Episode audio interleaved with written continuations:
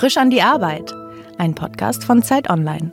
25 Fragen über Arbeit, Glück und Geld. Hallo zu Frisch an die Arbeit. Mein Name ist Leonie Seifert und ich arbeite bei Zeit Online und mein Gast heute ist Laura Marlina Seiler. Hallo Laura. Hallo. Du bist Coach für Mindful Empowerment und moderne Spiritualität. Wie du selbst sagst, du hast einen Bestseller geschrieben und bietest online Selbsthilfekurse an und vor allem hast du einen der erfolgreichsten Podcasts in Deutschland, Happy Holy Confident. Deinen eigenen Podcast beginnst du häufig mit der Frage, wofür bist du heute dankbar? Ich habe am Anfang gedacht, was ist das für eine doofe Frage? Aber wahrscheinlich lernt man dich genau so am besten kennen. Wofür bist du heute dankbar? Ich bin, äh, ich bin tatsächlich einfach dankbar, so blöd wie es klingt, aber für diese Sonne und für, für Sommer, weil ich bin so ein Sommerkind und es ist für mich einfach durch Berlin zu laufen, hier ist gerade zum Studio zu laufen und es ist Sommer und dieser einfach die Bäume sind grün, das ist so, das, dann ist meine Welt in Ordnung. Also dafür bin ich, glaube ich, gerade in diesem Moment echt dankbar. Ja. Ich auch. Als du ein Kind warst, gab es sowas wie digitale Life-Coaches noch nicht. Was war damals dein Traumberuf? Oh, das ist eine gute Frage tatsächlich. Ich glaube, mein Traumberuf war früher sowas wie mit irgendwas mit Pferden machen.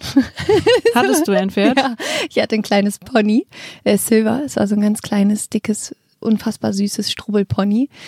Ganz kurze Beine, einen ganz dicken Bauch, wo ich nie irgendwie wirklich mit meinen Beinen drum gekommen bin. Ähm, und aus, aus diesem Reiten ist, ist tatsächlich bei mir so dieser Wunsch äh, entstanden irgendwann, dass ich zur berittenen Polizei gehen wollte. Das war so mit, mit 13, 14 habe ich gedacht, ich gehe ich gehe zur Reiterstaffel, weil ich die Idee so cool fand, ne, dass du den ganzen Tag arbeitest und auf dem Pferd sitzt. Und hast du es weiter verfolgt? Äh, ja, ich habe es tatsächlich verfolgt. Ich habe mich auch damals beworben bei der Polizei in NRW und äh, ich habe aber eine leichte Rechtschreibschwäche und bin dann tatsächlich im Diktat durchgeflogen. Das gibt's, darauf achten die. Ja, krass, überkrass. Also das war, ich glaube, das ist der zweite Test. Und ähm, ich bin noch nicht mal bis zum Sporttest gekommen. Also ich wusste, wenn ich bis zum Sporttest komme, dann, dann schaffe ich Aber ich habe, glaube ich, äh, drei Fehler zu viel gemacht im Diktat. Das sind halt auch so voll die fiesen Diktate dann. Und ja, aber naja. Krimineller. Ja. so, ungefähr, so ungefähr. Und ähm, ja, aber zum Glück hat es nicht funktioniert. Aber ich weiß, damals war das für mich wirklich schrecklich. Ich war, ich habe unglaublich geweint danach. Das war ganz schlimm. Und du hast dann aber entschieden, Politikwissenschaften, Spanisch und Italienisch zu studieren und war zwar in Düsseldorf und ähm, ich weiß gar nicht wo in noch Istanbul. in Istanbul. Ja. Und dann bist du für deinen Master auch noch nach Berkeley gegangen. Genau. Du hast Praktika gemacht bei Volkswagen, bei Axel Springer. Was wolltest du mit diesem Studium anfangen? das ist eine sehr gute Frage. Ich hatte tatsächlich schon im Studium keine Ahnung, was ich damit anfangen soll. Das war mehr diese Zeit, rückblickend kann ich das auch alles total gut verstehen, aber das ist diese Zeit, wo man oder wo ich einfach so auf der Suche war und dachte, ich mache jetzt einfach irgendwas, um was zu machen und dann mache ich das, wo ich denke, dass es vielleicht irgendwann zu irgendwas führen könnte. Äh, bei Politikwissenschaft war es damals tatsächlich eher so dieses, ich glaube, meine Eltern finden das gut, deswegen mache ich das noch. Und dann zum Master hin habe ich dann schon verstanden, okay, das ist nicht der richtige Weg für mich und habe ja dann Kommunikation studiert, was schon ein bisschen besser für mich war.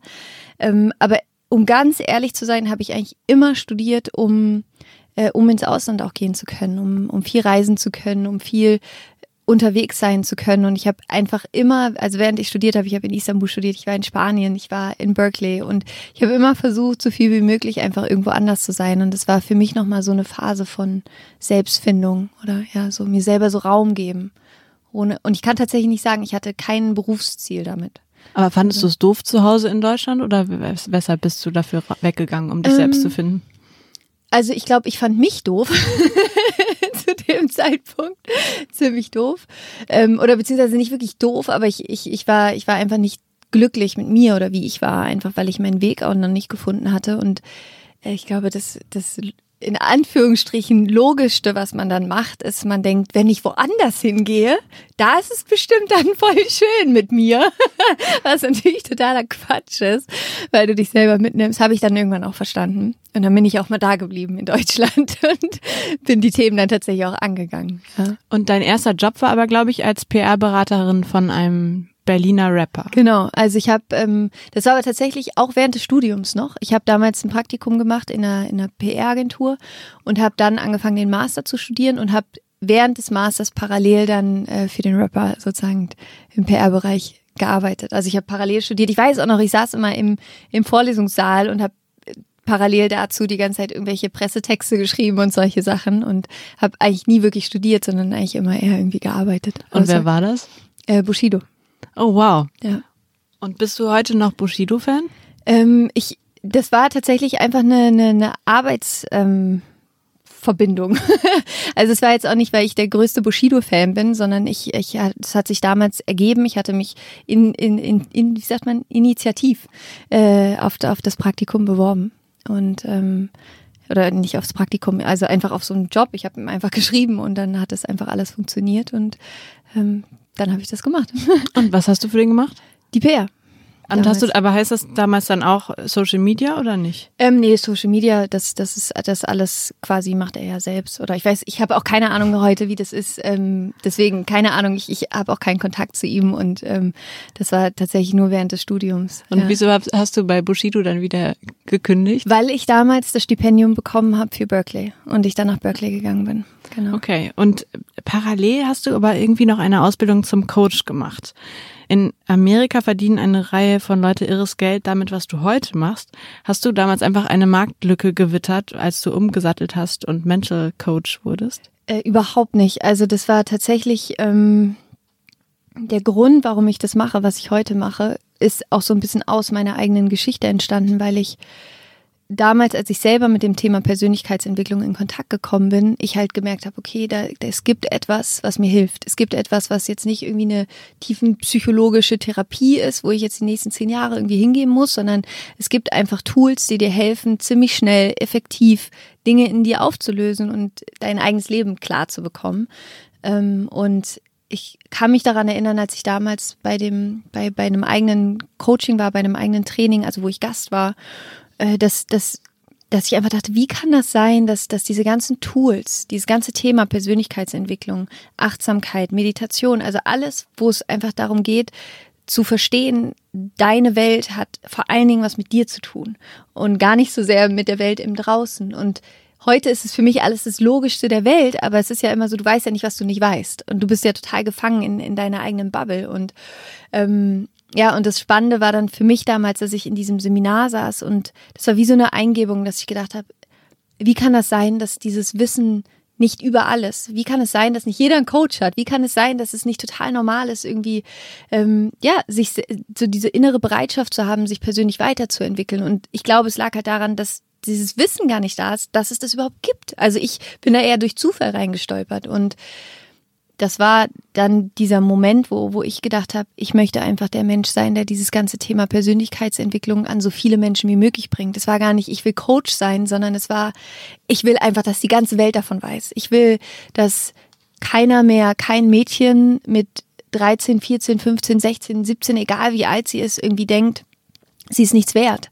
Oder dass, dass, dass es keinen Platz für sie auf der Welt gibt. Oder genauso für Jungs, weil so ging es mir so lange. Und das war das ist der größte Schmerz, den es gibt. Und ähm, ich, ich, ich glaube einfach und das war immer dieser dieser andere, es gab immer so ganz viel Licht in mir und ganz viel Schatten. Und ganz lange war ich halt nur in dem Schatten, weil ich keine Ahnung hatte, wie ich zu dem Licht komme. Und Persönlichkeitsentwicklung war halt für mich dieses wirklich diesen Schatten anerkennen, zu sagen, ja, es ist da, aber trotzdem auch so zu wissen, okay, wie, wie komme ich denn da in mein Potenzial zu leben und deswegen mache ich heute, was ich mache. Und es ging damals überhaupt nicht um irgendeine Marktlücke oder irgendwas, sondern es ging wirklich darum, bis heute geht es noch darum, dass ich einfach jeden Morgen dafür aufstehe und sage, was können wir heute noch tun, um noch mehr Menschen zu erreichen, um noch mehr Leuten zu sagen, ey, so wie du bist, bist du perfekt. Und ja. Und wie kam das jetzt durch Zufall, dass du plötzlich in so einem Coaching gesessen hast? Das war damals tatsächlich äh, meine Patentante, die ähm, zu mir gesagt hat, Laura, geh da mal hin, weil die war selber bei diesem Seminar und in meinte, Deutschland. Genau. Und die meinte damals, mach das. Und ich weiß noch, dass ich damals meinte so, oh nee, ey, was soll ich denn damals irgendwie jetzt hier Coaching und keine Ahnung, klingt voll komisch und ich muss da jetzt dann ein ganzes Wochenende sitzen und so viele Leute und äh, war so voll voreingenommen. Und es war das Beste, was ich je gemacht habe. Und dann hast du aber doch auch eine Ausbildung gemacht, genau. oder nicht? Ja, dann habe ich, äh, also dann bin ich nach Berkeley gegangen tatsächlich, äh, bin zurückgekommen, habe meinen Master fertig gemacht, habe dann in der Musikbranche wieder gearbeitet und habe parallel zu der, zu meinem Arbeit, zu meiner Arbeit als Musikmanagerin die Ausbildung zum Coach gemacht. Weil das war für mich sozusagen klar, dass ich, ich brauche irgendwas. Ich kann jetzt nicht einfach sagen, ey Leute, Persönlichkeitsentwicklung mhm. ist das Geilste auf der Welt, ohne selber Ahnung davon zu haben. Und deswegen habe ich dann wirklich drei, fast vier Jahre komplett gesagt, ich, ich lerne jetzt alles darüber, was es gibt. und habe das parallel zu meinem Job gemacht. Ja. Und hast du auch nochmal überlegt, Psychologie zu studieren? Hatte ich tatsächlich mal drüber nachgedacht und ich glaube, das ist so ähnlich, wie es damals mit mir bei Politik war, weil ich fand Politik immer mega spannend und habe dann Politikwissenschaft studiert und danach fand ich es unfassbar langweilig. Und ich glaube, das ist so ein bisschen dieses Phänomen, dass wenn ein Thema total fasziniert, also bei mir, war nur bei mir persönlich war das auf jeden Fall so, dass das dann, wenn du, wenn du dann so intensiv in diese Materie reingehst von, von Psychologie, ähm, ich bin mir nicht sicher, ob mir das dann noch so viel Freude gebracht hätte, weil es dann plötzlich in so einer, es wäre dann für mich, glaube ich, so statisch. Und ich liebe das einfach, mir alles zusammenzusuchen. Also ich habe eine Million Quellen und ähm, was, was ich einfach mache, ich gucke einfach, was funktioniert. Was hat für mich funktioniert und baue das neu zusammen und gebe das dann raus. Ja. Ich stelle dir jetzt mal die erste Max Frisch-Frage, ja. die gehört hier zu dem Fragebogen, den wir uns ausgedacht haben. Ähm, glaubst du, dass Zufriedenheit im Beruf dadurch entsteht, dass man seiner Berufung folgt? Ja, ich glaube schon. Also ich glaube aber, dass es grundsätzlich ein bisschen ein Missverständnis über die Berufung gibt. Ich glaube, dass es, dass es eine totale Illusion ist, zu glauben, dass die Berufung etwas ist, was dir total leicht fällt. Ähm, weil, also ich habe die Erfahrung gemacht, dass meine Berufung für mich wiederum mein eigenes persönlich größtes Wachstum mit sich gebracht hat. Und all das, was ich gemacht habe in den letzten drei Jahren, egal was ich angefasst, äh, ob es der Podcast war oder das Buch zu schreiben, ist egal. Es war immer erstmal meine eigene größte Angst, die plötzlich da war und wo es darum ging, okay, du möchtest das machen, alles klar, dann lösen wir den ganzen Schissel irgendwie bei dir auf. Und das ist das, was ich meine. Ich glaube, Berufung ist etwas, ja, das ist so der Ruf vom Leben. Du fühlst intuitiv, das ist, was ich tun muss. Aber gleichzeitig ist es auch, wo du am meisten Angst vor hast. Und ich glaube, das ist extrem wichtig, sich darüber bewusst zu sein, dass, dass deine Berufung nichts ist, was einfach, es ist einfach da und du denkst, ja, ist so schön, so ich muss gar nichts tun. Deine Berufung wird dich so, so, so krass herausfordern, jeden Tag. Und ich glaube, deswegen ist es auch so erfüllend, weil du dadurch immer mehr in Kontakt eigentlich damit kommst, was alles in dir ist, weil es wie so ein Kercherreiniger, weißt du, in dir, der so sagt, okay, geil, du willst das Projekt machen, okay, super, okay, dann komm mal irgendwie mit deiner Angst klar, die automatisch kommt in dem Moment, wenn du anfängst, zum Beispiel groß zu denken oder, oder wirklich was umsetzen zu wollen. Und sehnst du dich trotzdem manchmal nach einem Job, der überhaupt nichts mit deiner Berufung zu tun hat oder deiner Leidenschaft? Nee, überhaupt nicht. Das Einzige, was ich gerade merke, äh, wir haben jetzt so eine große, wunderschöne Terrasse und äh, dass, dass wir da ganz viele Blumen drauf haben, dass es mir mega viel Spaß macht, irgendwie Sachen mit Blumen zu machen. Ähm, und wo ich einfach gerade merke, es, es gibt einfach Dinge, die man, die ich voll schön finde, irgendwie auch zu machen. Also ich könnte mir vorstellen, wenn ich irgendwann 80, 90 bin, irgendwie mal so richtig zu gärtnern. Aber äh, das ist eher was, wo ich mich dann in der Zukunft drauf freue. Aber jetzt gerade, es gibt für mich nichts Schöneres als das, was ich tue. Ich finde ja, dieses Gärtnern ist auch sehr frustrierend, wenn man so viel arbeitet, weil ich immer nach Hause komme ja, und, und es alles leider verblüht und trocken, heute Morgen erst.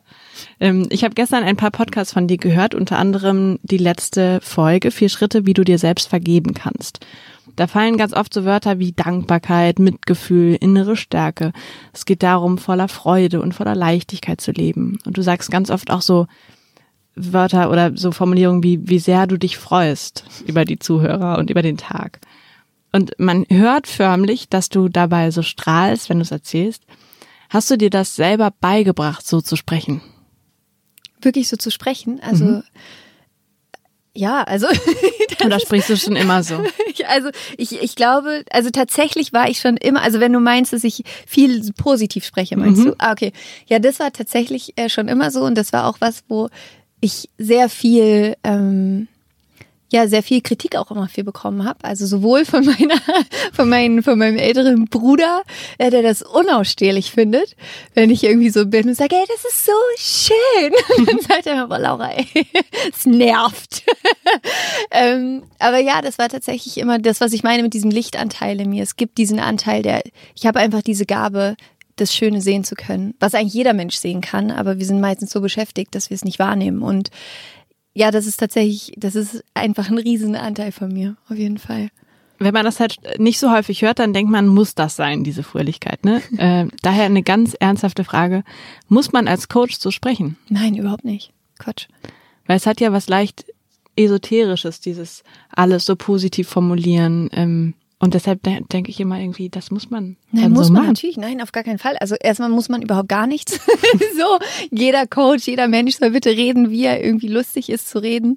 Ähm, in dem Podcast, der, der Ziel von dem, oder das Ziel von dem Podcast ist es, Menschen zu begeistern für sich, für ihr Leben. Und äh, bringt nicht so viel, wenn ich die Überdepri-Folge mache, glaube ich, von der Sprache. Deswegen natürlich ist es so, dass, dass wenn ich eine Podcast-Folge aufnehme, ich mich selber auch in diese Stimmung bringe von Freude, von Leichtigkeit, von ey, ich habe richtig Bock, gerade diese Folge aufzunehmen. Und und ja, aber es ist ein Anteil von mir. Aber nein, es muss nicht jeder machen, um Gottes Willen. Und es wäre auch furchtbar langweilig, glaube ich, wenn, wenn jeder Mensch so wäre. Es sind ja gerade die Kontraste irgendwie, die schön sind. Und es ist auch nicht so, dass ich den ganzen Tag so bin. Es ist auch nicht, dass ich jeden Tag wie so eine kleine Elfe durch die Welt fliege und sage, es ist so schön. So. Also ich habe auch unfassbar viele Themen. Ich meine, ich leite ein Unternehmen und äh, wir, wir sind ein Riesenteam. Und das ist, also es ist, gibt auch super viele Sachen, die einfach gehandelt werden müssen und wo man, wo man strukturiert sein muss, wo man schnell sein muss, wo man Entscheidungen treffen muss. Und ähm, ja, ich habe ein sehr, sehr, sehr, sehr positives Mindset. Ähm, aber das kann sich auch mal dadurch ausdrücken, dass man einfach sehr ruhig ist oder dass man einfach sehr klar ist, dass man sehr bestimmt ist. Aber das sind alles Facetten. Aber klar, im Podcast ist es natürlich eine, eine Facette, die, die besonders stark rauskommt. Und über das Unternehmen ähm, sprechen wir gleich noch und dich als Chefin. Aber wie bringst du dich denn jetzt, wenn du mal mies drauf bist, in diese Stimmung? Also wenn ich mies drauf bin, dann darf ich auch erstmal einfach irgendwie mies drauf sein. Das ist für mich auch voll okay. Also ich bin auch nicht so, dass ich mich jetzt irgendwie abwerte und sage, Laura, boah, ey, das ist echt, das hast echt nicht verstanden. So, das jetzt überhaupt nicht, weil es gehört einfach voll dazu und das ist eine Emotion, die, die da sein will, die da sein darf. Hm, was mir total hilft, ist erstmal in so einen neutralen Zustand zu kommen. Also gar nicht so schnell in dieses, das Leben ist so geil, sondern in, okay, das ist jetzt gerade wie es ist, so, mir geht's nicht gut, ich bin vielleicht traurig, ich bin vielleicht wütend, ich bin vielleicht äh, enttäuscht, vielleicht verletzt. Und ich glaube, dass das Wichtigste ist, da hinzuschauen und zu sagen, okay, da ist gerade diese Emotion und die will mir auf jeden Fall was sagen, die will mir irgendwas zeigen gerade, irgendwas ist nicht cool gerade. Und dann hilft es auf so eine neutrale Ebene erstmal zu gehen und einfach da hinzuschauen, zu sagen, okay, was ist denn los? so, was brauche ich denn gerade eigentlich? Und ich habe einfach gemerkt, eigentlich immer, wenn ich nicht gut drauf bin, fehlt mir irgendwas. Dann, dann habe ich, entweder habe ich nicht gegessen, es fehlt mir Schokolade oder es fehlt mir tatsächlich irgendein Bedürfnis wurde nicht erfüllt. Also dass, dass, dass irgendwas passiert ist. Und ich glaube, das ist, das, das ist total normal und auch wichtig, da, da hinzugehen. Und dann erstmal in so eine neutrale, so eine, wie, wie mit der weißen Flagge, einfach erstmal irgendwie so zu gucken, okay, alles gut, so, atme mal tief ein, tief aus und dann zu gucken, okay, wo möchtest du denn hin mit deiner Energie heute? Was willst du denn? Willst du da bleiben? willst du schlecht gelaunt bleiben? Okay, so. Aber dann wird der Tag halt auch nicht cool. Und das ist eben was, was ich irgendwann für mich verstanden habe, ist, so wie es halt im Außen ist, ist es vor allen Dingen, weil es in meinem Inneren so ist. Das heißt, wenn ich schlechte Laune habe, dann ist auch der ganze Tag mies. Und wenn ich gute Laune habe, dann wird meistens der Tag auch ziemlich cool. Und ich mag einfach gerne coole Tage haben. Deswegen bringe ich mich einfach selber in diesen Zustand. Auch an einem stressigen Arbeitstag nimmst du dir die Zeit dafür, dich in einen anderen Zustand zu bringen? Ähm, nicht immer. Also es, es passiert auch bei an stressigen Tagen, dass ich abends merke, okay, krass, was für ein Tag. So, ich fix und fertig. Also, wo ich mich auch einfach nur hinlege und dann schlafe. Ähm, aber ich, ich lerne immer bewusster damit zu werden und ich merke, es gibt so ein, wie so eine Art Tipping Point, finde ich. Ich finde, es gibt so einen Stress, der ist okay. Und ich finde, es gibt so einen Stress, da merkt man selber, okay, jetzt bist du gerade nicht mehr cool. Also du bist nicht mehr cool zu dir und du bist gerade auch nicht mehr cool zu anderen. Und das ist dann so der, Moment, der Moment, wo ich mittlerweile sehr bewusst bin und mich dann wirklich kurz rausnehme, kurz einmal um Block laufe, atme, ähm, mir einen Tee mache und dann einmal kurz klarkommen, wirklich, weil ja, ich finde, dafür ist das Leben dann irgendwie auch zu kurz, um, um, um in so ein Drama reinzugehen. Ich kenne viele Leute, die Spiritualität und Meditation so als Quatsch abtun. Hast du das Gefühl, du wirst mit deiner Arbeit ernst genommen oder ähm, gibt es auch Kreise, in denen du halt gar nicht ernst genommen wirst? Ich habe bis jetzt nur das beste Feedback bekommen. Also ich habe noch nie irgendwie irgendwas gehört, ähm, dass, dass Menschen da sich irgendwie mit, mit vor den Kopf gestoßen gefühlt haben. Aber ich glaube, das liegt auch einfach daran, weil ich nicht dieses typische Spiritualitätsding mache, dieses eh so irgendwie Räucherstäbchen und Frieden, sondern was ich halt einfach mache, ist, ich, ich versuche den Menschen über den Podcast, über meine Arbeit einfach nur Tools zu geben, die mir geholfen haben. Und das funktioniert einfach extrem gut, weil ich weiß, diese Tools funktionieren. Und ähm, klar, du musst sie anwenden, so, du musst natürlich mit dir selber arbeiten, aber ich, ja, also bis jetzt zum Glück äh, war, war es noch nicht so, dass ich, dass ich irgendwelche Hass-E-Mails oder sowas bekommen habe, sondern ich bekomme jeden Tag wunderschöne E-Mails von Menschen, die mir einfach schreiben, wie sie ihr Leben verändert haben. Und ja. Und es gibt bestimmt auch viele Menschen, die so wie ich sagen, Mental Health klingt total super und wichtig. Ähm, ich habe aber keine, keine Zeit. Zeit dazu. ne?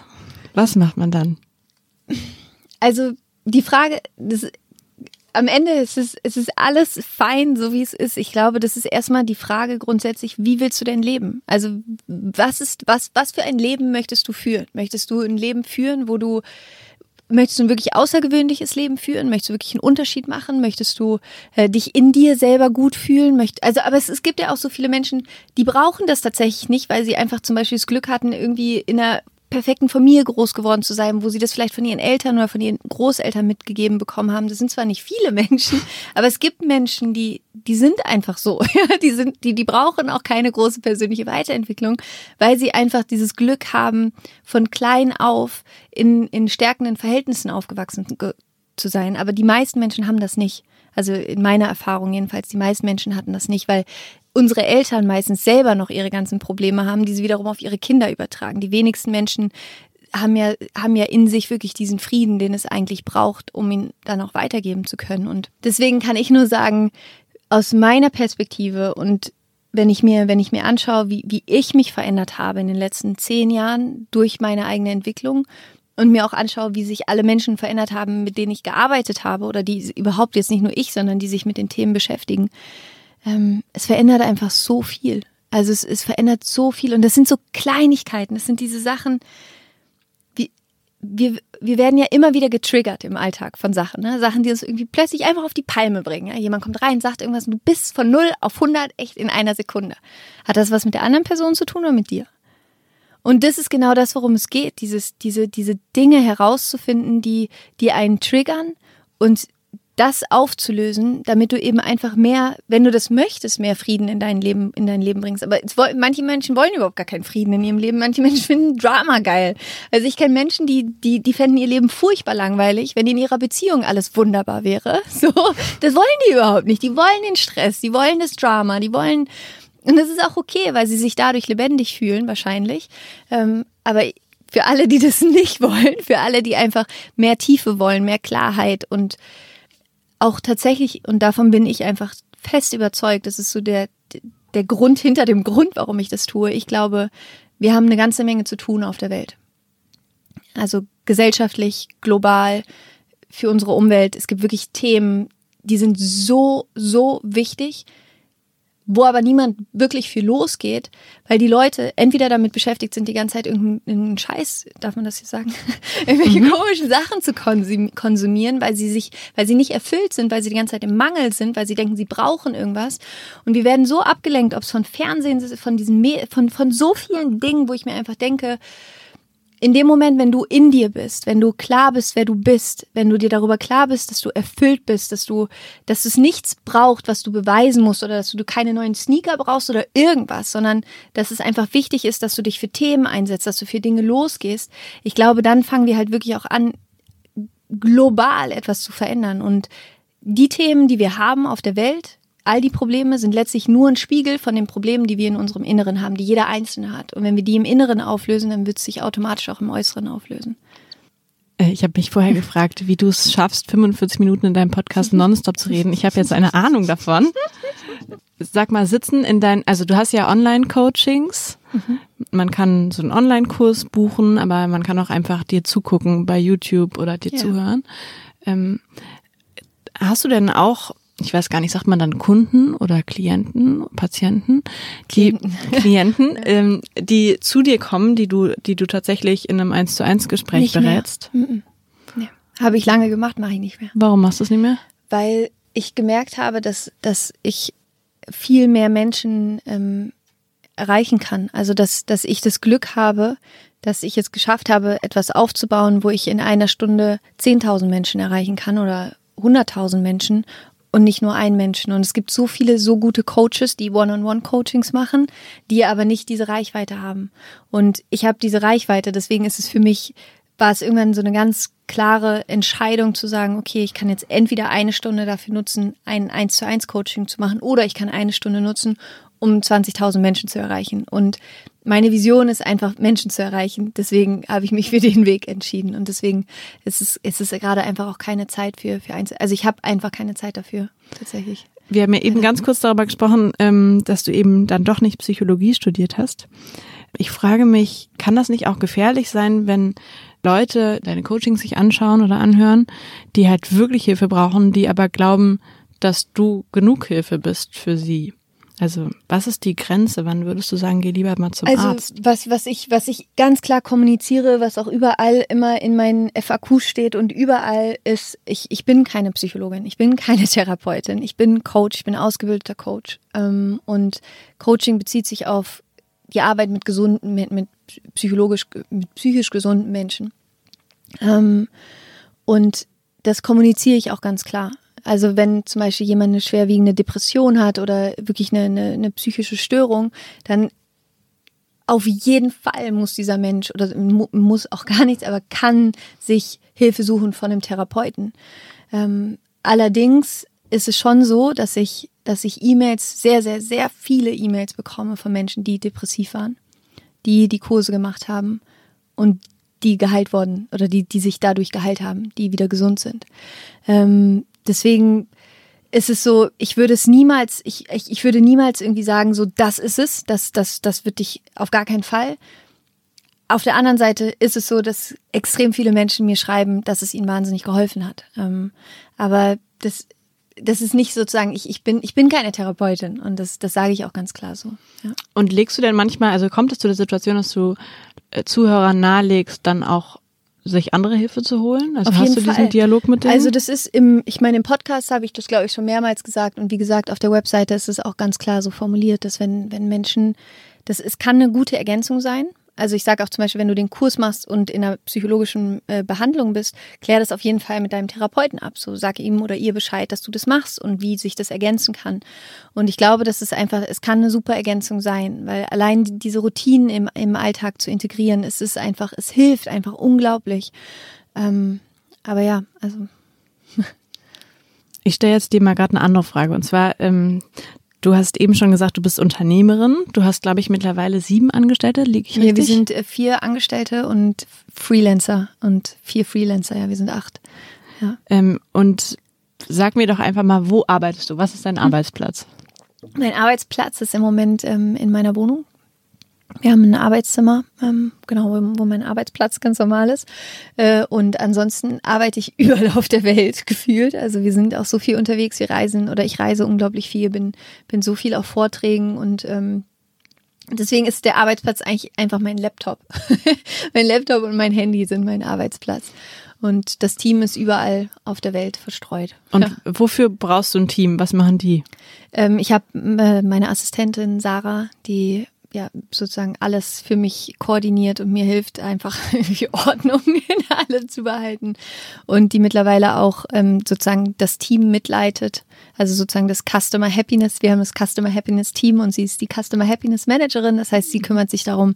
Wir kriegen eine unfassbare Anzahl von E-Mails jeden Tag mit, mit Anfragen, mit, ähm, mit Briefen, mit, mit E-Mails von Menschen, die den Podcast gehört haben, die Fragen haben und genau, und es gibt halt drei Leute, die, die, die das Customer, den Customer Support machen. Drei Leute sind angestellt, nur um diese ganzen Nachrichten ja. zu lesen. Naja, nicht nur zu lesen, sondern vor allen Dingen sie zu beantworten. Und ah. das ist zum Beispiel auch so ein Service, den wir einfach anbieten, dass wir die schreiben, also ja, die, die, die, die schreiben unglaubliche, die machen sich unfassbare Gedanken und, und ähm, ja, und geben da ganz viel Liebe und Hilfe einfach auch nochmal raus. Also die machen aber nicht nur E-Mails und nicht nur Customer Support, sondern die machen Event Management, die machen äh, das Community Management. Wir haben eine riesen Facebook-Gruppe, wir haben da, ich glaube, 20.000 Menschen irgendwie in der Facebook-Gruppe. Wir haben äh, die ganzen Kurse, die betreut werden wollen mit den Inhalten und es ist unfassbar viel, was da, was da passiert. Dann haben wir das Marketing, wir haben das IT, wir haben ähm, das ganze Grafikdesign. Also ja. Und wieso arbeitest du zu Hause? Wieso habt ihr kein Büro und trefft euch? Weil wir tatsächlich alle woanders sind. Also in Berlin sind nur äh, Sarah, Alex, Paul und ich, also ja, und Patrick, doch wir werden fünf tatsächlich hier in Berlin. Aber dadurch, dass wir irgendwie, ich weiß auch nicht, irgendwie, es stand mal kurz im Raum, ob wir uns ein Büro holen. Aber irgendwie haben wir dann alle gesagt, so, es will gar keiner. Also wir finden es alle total schön, dass wir, dass wir, dass wir flexibel sind, dass wir unterwegs sein können und ich überlege jetzt gerade mir mal ein richtiges Studio zuzulegen, so, ähm, wo ich eben, wo wir auch drehen können, weil wir ja sehr viele Videos und so auch aufnehmen. Und da wird dann wahrscheinlich auch ein Büro reinkommen, aber ja. Und wo machst du das momentan? Videos aufnehmen und Podcast aufnehmen? Auf meinem Sofa. ich habe hier eine Frage auf meinem Max Frisch Fragebogen und ich überlege gerade, wie ich, ich sie anpasse. Und zwar ist die Frage immer, wovor fürchtest du dich an deinem Arbeitsplatz? Und es gibt da drei Antwortmöglichkeiten, und zwar vor Überforderung, vor Langeweile oder vor den Kollegen. Das erste, na, also wenn, dann wäre es so tendenziell das, das erste im Sinne von, ähm, es ist einfach wirklich sehr viel, was wir machen. Also es ist schon, es ist, es ist schon ein, ein intensiver Workload, den wir da so abzuarbeiten haben. Und es ist manchmal schon so, dass ich selber schlucke und denke so, boah, shit. Und wie viele Stunden arbeitest du am Tag? Viele. also es ist wirklich, ich stehe auf und fange an zu arbeiten und gehe abends ins Bett und habe dazwischen gearbeitet. Also da das wenig, im Moment wenig Spielraum, ja. Und wann fängst du morgens an? Ähm, es kommt immer auf den Tag so ein bisschen drauf an, aber meistens so gegen zwischen acht und neun. Ähm, wann findest du deine Arbeit besonders belastend? Am letzten Arbeitstag vor dem Urlaub oder am letzten Urlaubstag? Die Frage gilt für mich nicht wirklich, weil ich habe, glaube ich, seit drei Jahren keinen Urlaub genommen. ähm, also, aber das ist so, es ist schon so wie Reisen, aber also wir waren zum Beispiel zwei Monate in Kapstadt und ähm, da ist dann schon so, da, da habe ich dann andere einen anderen Rhythmus und arbeite dann irgendwie nicht acht oder zehn Stunden oder so, sondern arbeite halt zwei Stunden am Tag. Ähm, und aber es ist nie so, also es war jetzt wirklich in den letzten drei Jahren, gab es nicht einen Tag, wo ich nicht gearbeitet habe. Ähm, und wieso warst du dann in Kapstadt? Weil ich da äh, mein Buch geschrieben habe, mein zweites.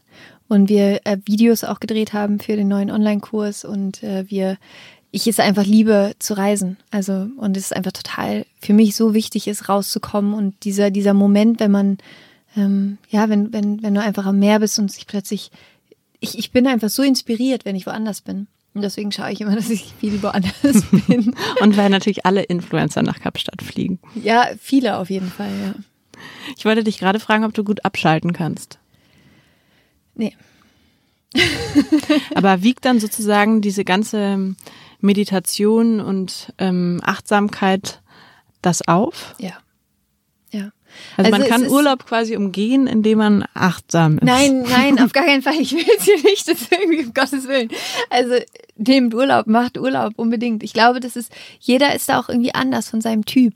Ähm, und ich bin, ich, ich liebe einfach, was ich tue. Und es ist für mich auch kein Arbeiten in dem Sinne. Ich, ich bin selbstständig, es ist irgendwie mein Ding und es ist auch egal, mit wem ich rede. Voll oft inspiriert mich das wieder für irgendwas, wo ich denke, geil, das könnten wir irgendwie umsetzen oder damit was machen. Und ähm, deswegen ist es für mich einfach schwierig, das zu trennen. Also weil ich bin auch mein Beruf zu einem großen Teil. Und ähm, ja, aber es ist Achtsamkeit und Meditation hilft einfach wahnsinnig, um, um entspannt zu sein währenddessen. Ja, trotzdem noch eine andere Frage, und zwar, wenn du ohne weiteres was an deinem Beruf ändern könntest oder an deinem Berufsalltag, hättest du dann gerne mehr Geld, mehr Freizeit, mehr Freiheiten oder mehr Sinn?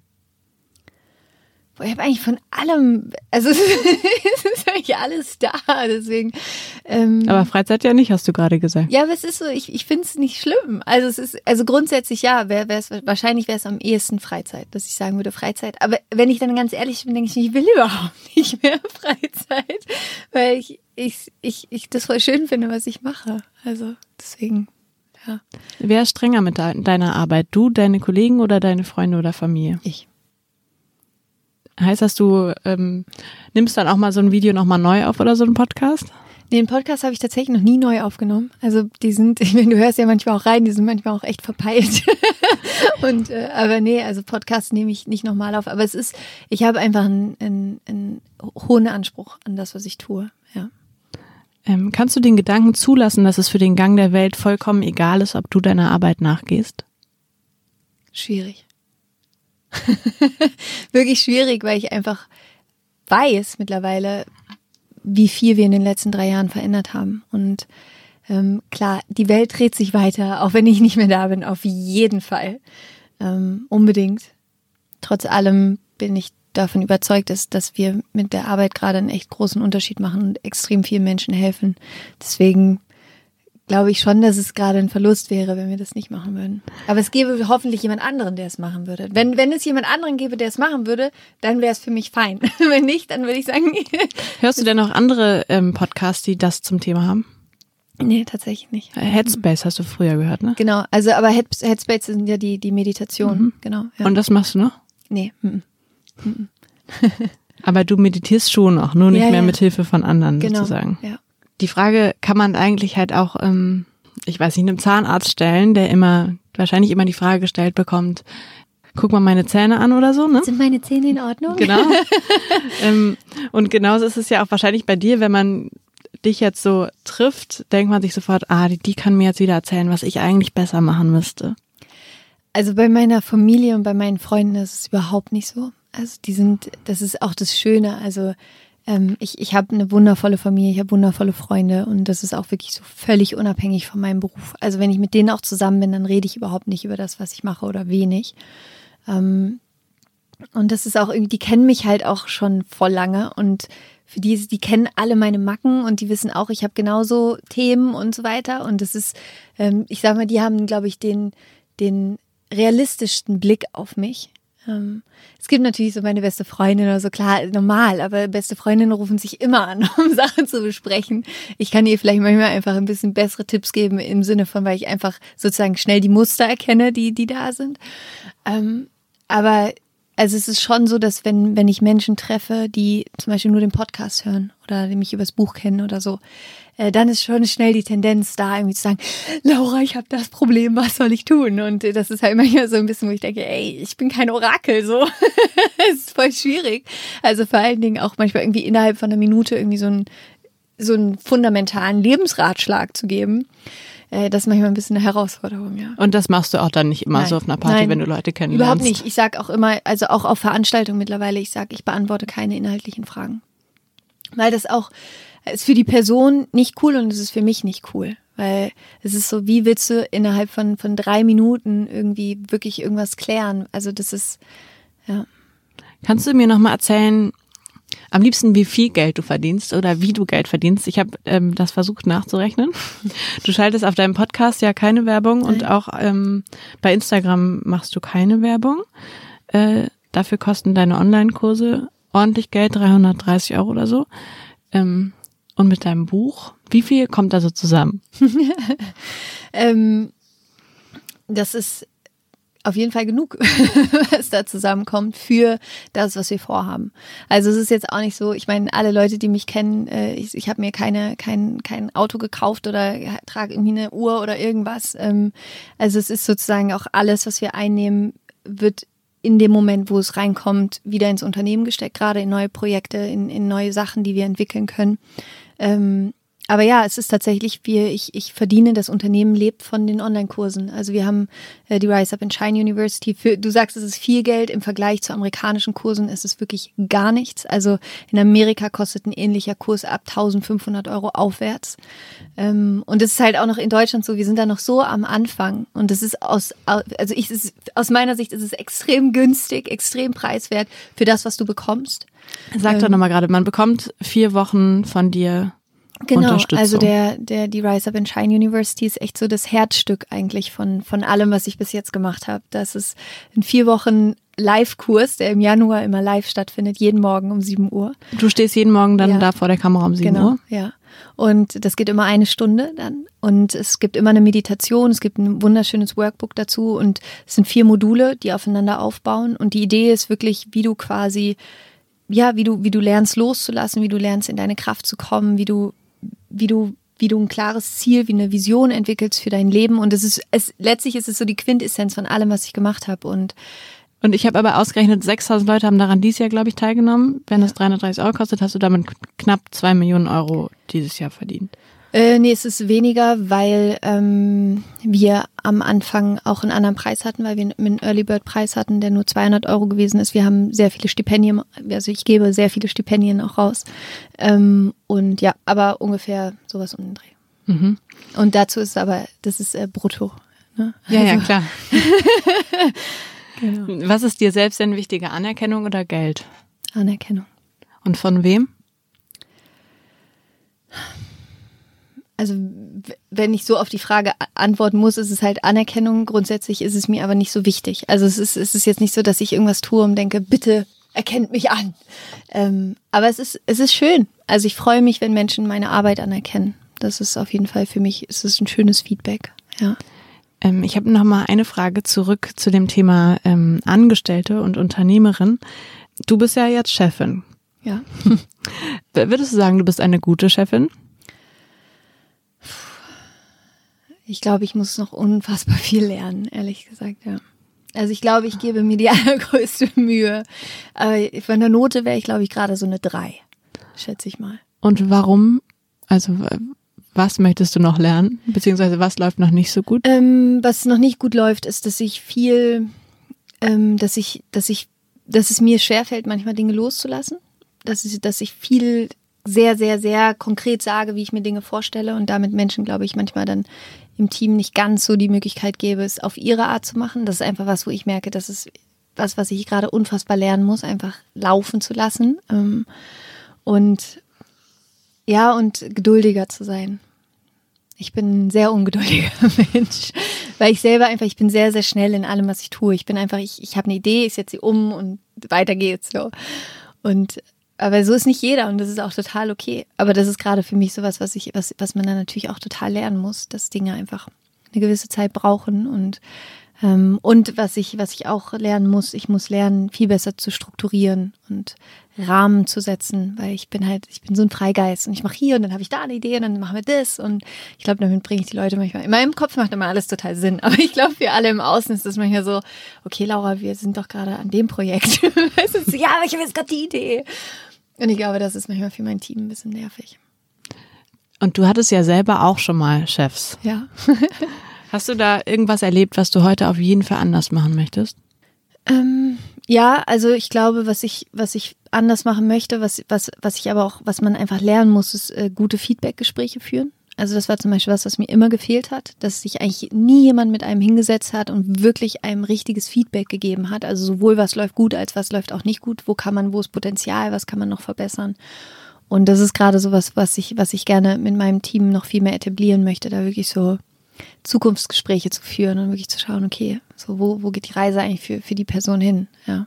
Und wo geht die Reise von eurem Unternehmen hin? Also stellst du dir vor, dass ihr da irgendwann mit 40 Leuten sitzt? Es war, das weiß ich tatsächlich noch nicht, wie viele Leute da sitzen werden. Ähm, aber ich habe sehr große Visionen für das Unternehmen. Ich, ich äh, plane für das nächste Jahr, dass ich eine eigene ähm, TV-Show ähm, machen möchte, eine Online-TV-Show wo es dann, also was, was so eine Art Mischung wird aus Oprah und Ellen DeGeneres aus Amerika, wo, wo es wirklich darum geht, äh, ja, Persönlichkeitsentwicklung so richtig Mainstream zu machen und auch Spiritualität und äh, ja, das ist gerade so die, die große Vision, an, an der ich arbeite. Ah, Oprah ist ein großes Vorbild von dir, ne? Ja. Ich habe irgendwo gehört, dass du gesagt hast, du hast in deinem Kopf so einen kleinen Vorstand sitzen von Leuten, die dich beraten in mhm. verschiedenen mhm. Situationen. Und wann ja. fragst du Oprah? In deinem Vorstand? Also das ist tatsächlich, äh, das ist so ein inneres Bild, was ich habe, so ein Tool, was ich auch benutze. Es ist, ich habe einen Raum, also ich kann die Augen zumachen und kann eine Tür aufmachen und gehe in einen Raum, äh, wo ein riesengroßer runder Tisch ist und da sitzen all die Jungs und Mädels dran, die ich ja cool finde. Und ich, ich bespreche mit denen alles. Ich gehe da rein, sage, ey, das und das ist das Problem. so, ich komme da gerade nicht weiter. Und dann frage ich meistens drei Leute, von denen ich gerade denke, dass sie dazu passen. Ja, und äh, Oprah gehört meistens dazu.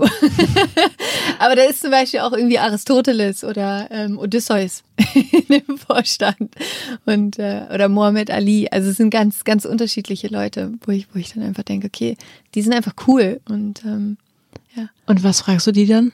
Also als Beispiel, wenn ähm, zum Beispiel, ich, ich schreibe jetzt gerade an meinem nächsten Buch und wo, wo man dann manchmal einfach irgendwie nicht weiterkommt und dann gehe ich zum Vorstand und sage, ey, ich komme irgendwie mit dem Buch nicht weiter und ich krieg's nicht hin, das zu priorisieren und so was soll ich machen? und dann kommen halt die Antworten. Ich finde das total toll, dass du mit solchen ähm, Tools arbeitest, aber ich wüsste nicht, wie ich mich dazu bringen könnte, Hilfe durch solche Mittel zu finden. Ich glaube, das am besten Also das höchste aller Gefühle ist bei mir eine Mindmap oder okay, so. Aber das Geile ist, wenn du es einmal ausprobiert hast, ich liebe diesen Raum. Ich liebe meinen inneren Vorstand so. Ich könnte den ganzen Tag chillen mit denen, weil es ist halt klar, ich meine, du chillst halt irgendwie in deinem Kopf mit Oprah. Und das Faszinierende ist ja, dass die, diese Antworten, die ja dann kommen, die sind ja so gut. Also das ist ja wirklich dann, das ist ja meistens wirklich irgendwie eine, eine richtig, richtig coole Antwort. Und ich glaube, wenn man das einmal gemacht hat und dann merkt, dass erstens macht es voll viel Spaß, zweitens hilft es total, dann ist es so automatisch, dass man dann, dass, dass man, also bei mir ist es automatisch, dass ich das dann einfach nutze. Ich stelle dir eine letzte Frage und zwar, also es ist immer die letzte Frage in dem Podcast. Glaubst du, dass du deine beste berufliche Position noch vor dir hast, bereits hattest oder gerade inne hast? Sowohl gerade innehabe als auch, dass sie noch kommt. Ja. Ich wünsche dir viel Glück dabei. Danke, Dankeschön. Laura, dass du heute bei uns bist. Dankeschön.